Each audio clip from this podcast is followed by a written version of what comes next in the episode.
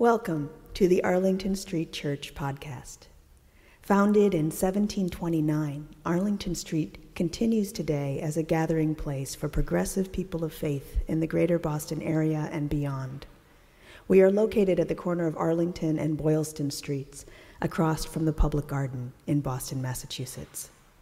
Please visit ascboston.org for more information about this historic Unitarian Universalist congregation. Arlington Street Church, gathered in love and service for justice and peace. This is not the homecoming I imagined. While I'm ecstatic that we are finally, finally hybrid, I've spent the last 19 months fantasizing about offering home hospitality to our distant Zoomers for a destination weekend in Boston, going apple picking, walking along the esplanade arm in arm with the beloved spiritual companions who have held us through this time, but whom we haven't met. I pictured us gathering for a Saturday night potluck and sing along and a Sunday morning pancake brunch, culminating in a festival of worship. What I hadn't imagined is that we would reopen the sanctuary in the wake of more than 715,000 COVID deaths here in the United States. Over four and a half million deaths from COVID 19 in the world. Just saying those numbers out loud is a knife to the heart that we would still be physically distanced and wearing masks, let alone humming into our masks, and unable to eat together never crossed my mind. In fact, there is absolutely nothing about this pandemic that ever crossed my mind. Kem has said it to me over and over it's not just going away. We're going to have to learn to live with it. American poet Coleman Barks has been deeply influenced by the 13th century Persian mystic and poet Rumi.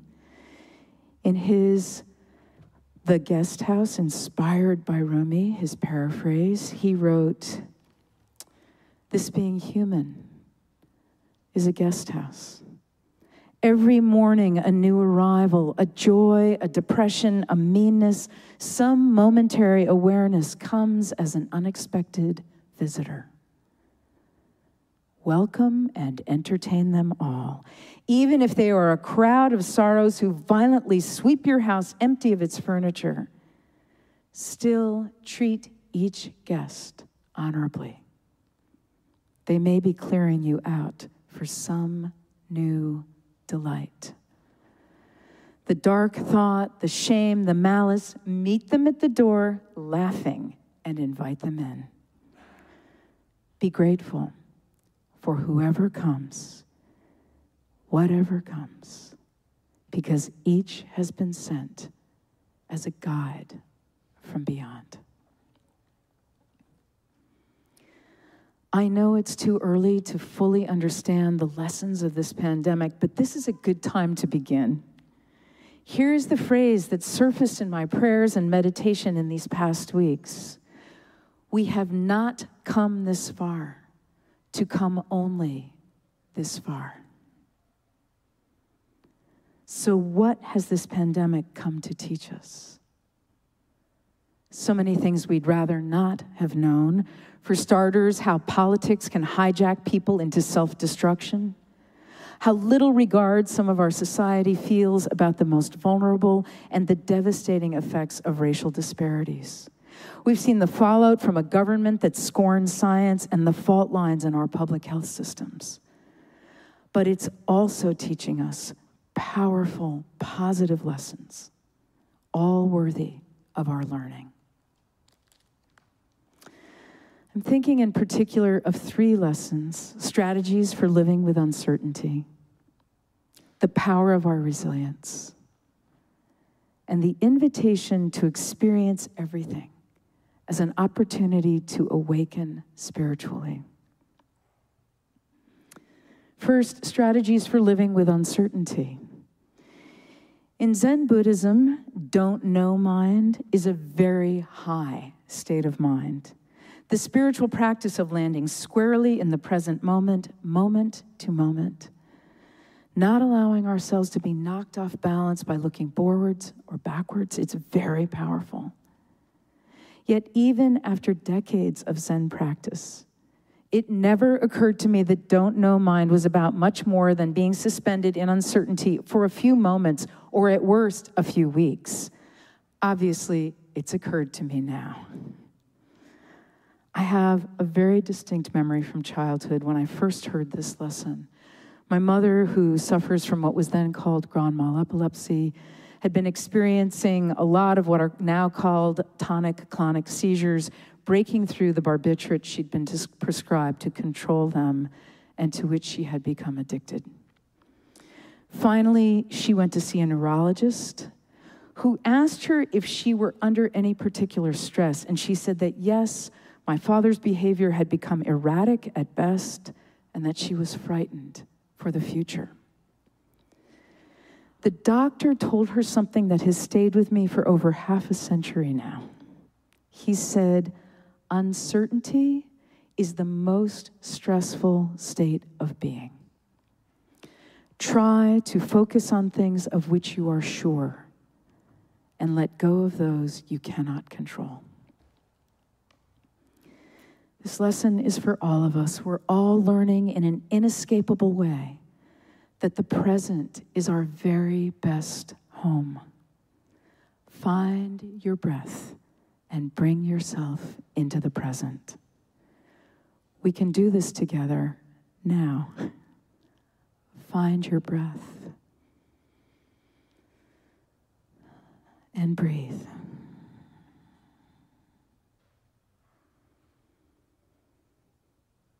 Yeah, stay with it.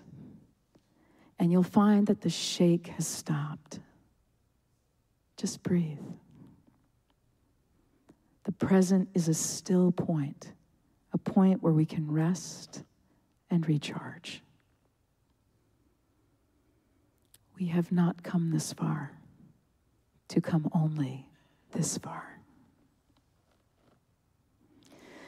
A second lesson of the pandemic has been the power of our resilience. I know I am not alone in having wondered how we could possibly gather on Zoom, suspend our disbelief, and having feel meaningful or nourishing. Most of us are profoundly attached to life in a body and relating to one another in incarnate ways. We didn't have a choice, but that isn't the point. Gather on Zoom, we did and we do, and I, for one, have felt deeply connected to you, whether or not we've ever met in person. Your beloved faces, shining in your little Hollywood squares, have steadied me, upheld me, moved, and inspired me 10,000 times. I love that we can see and hear each other clearly, that we wear our Zoom assigned name tags and have learned each other's names. I love that everyone gets a chance to speak and we rarely talk over each other. I love that our tech team figured it out and we all rose to the challenge. I am so proud of us. Early in the pandemic, I found that the extroverts were panicking and the introverts were rejoicing. As one of the panicking crowd, I listen carefully to those of you who are introverts, ex- explaining your solitary but lo- lo- not lonely rituals and your rich inner lives. I was determined to follow your lead. You helped me know it was possible to survive without 18 hours a day of human interaction. And then, as the isolation of the pandemic wore on and the second surge threatened, I found that even the introverts had had enough. Some of you began turning on your Zoom video for the first time. Some of you even joined a pod. It was a love fest. I see now that we are not as different as we might have imagined.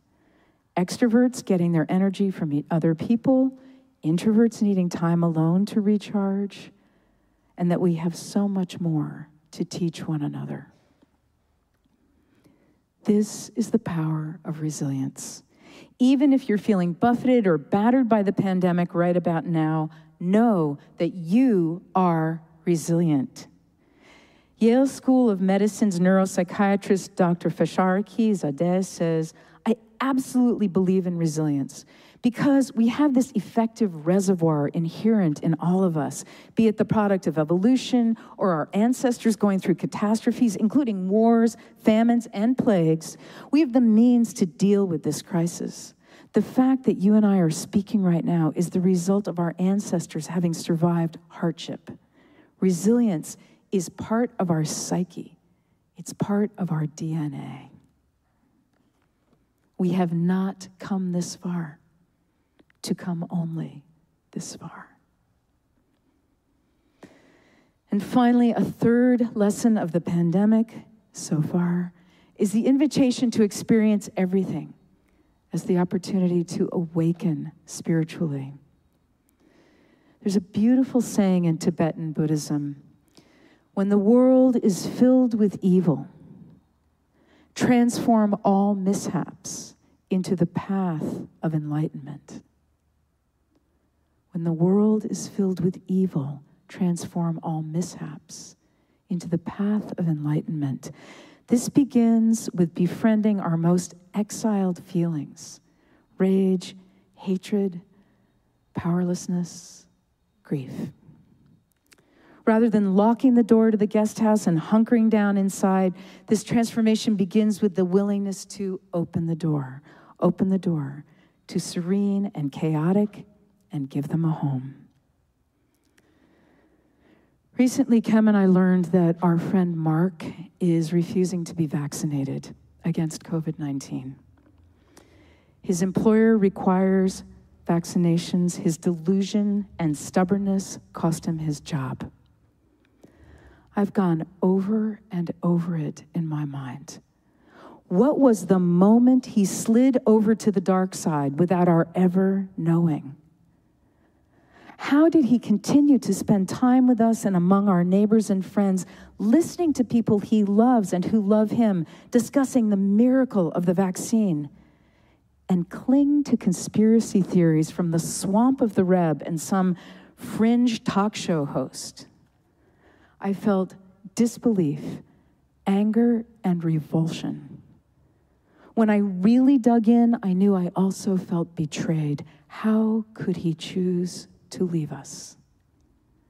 I felt confused.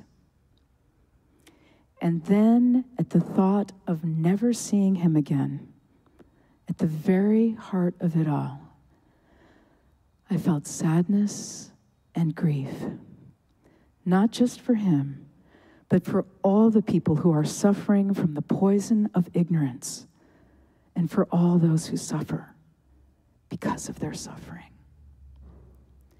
No one wants to feel these feelings, none of them. But choiceless, I felt them and cycled through them, spiraling inward until I arrived at the heart of it all. I felt sorry for Mark, and then compassion, and then finally, mercy. What a relief to know that I can't change his mind. But I don't have to exile him from my heart. I can open the door to the guest house that is my heart. Be grateful for whatever comes, because each has been sent as a guide from beyond. We have not come this far to come only this far. Today, as we gather, some Zooming, some here in person, distanced and masked, we can give each other courage and strength to open that door. The pandemic is far from over. What else does it have to teach us? You know now, that's up to us. What I have carried forward from the last pandemic was the soul deep conviction that it would dishonor the dead, not to carry its lessons into the future. And so I'll close with one of the most important lessons from the AIDS years, a good one to remember today. Paul Richards was a big, blonde, boyish Midwesterner with the energy and exuberance of a Labrador retriever. On his own initiative, with his Baptist heart, Paul recruited new church members to our congregation in Provincetown by inviting groups of six friends at a time to Sunday brunch in his beautiful Bayside condo. The hitch was that the invitation started with the church service at 11 o'clock. If you planned to eat, you had to meet Paul in his pew. He was shameless, he was charming. I'm remembering one particular late summer Sunday afternoon. The last wedding party of the day was being photographed on the sunny front lawn of the church under a cloudless sky. Paul popped in and said, My boat's at the pier. Let's go. I could see the Kaposi sarcoma erupting on his left calf. I was exhausted, but I went. Paul motored way, way out into the bay until the leaning steeple of the church took its place in the town silhouette on the horizon. He threw the anchor and we sat in silence. From a distance, the dying and death, loss and grieving all took their place. And then Paul said to me, Listen,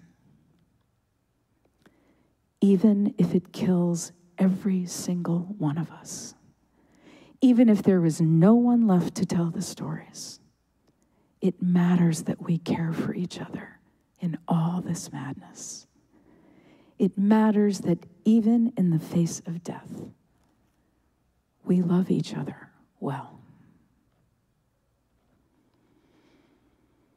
Beloved spiritual companions, we have not come this far to come only this far.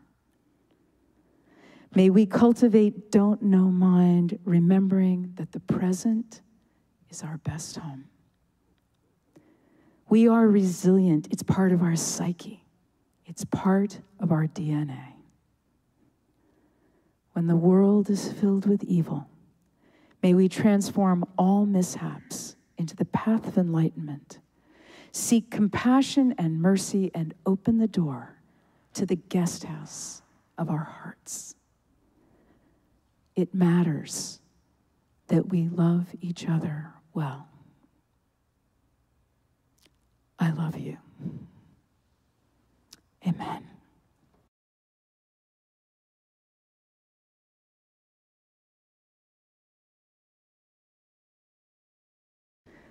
And now, for our benediction, I invite you to put your hands over your heart in namaste. I honor the divine in you. When the world is filled with evil, may we transform all mishaps into the path of enlightenment. Seek compassion and mercy and open the door to the guest house of our hearts. It matters that we love each other well. Let us keep this faith, beloveds, and pass it on. The service begins when the service ends. Bless your hearts. I love you. Amen.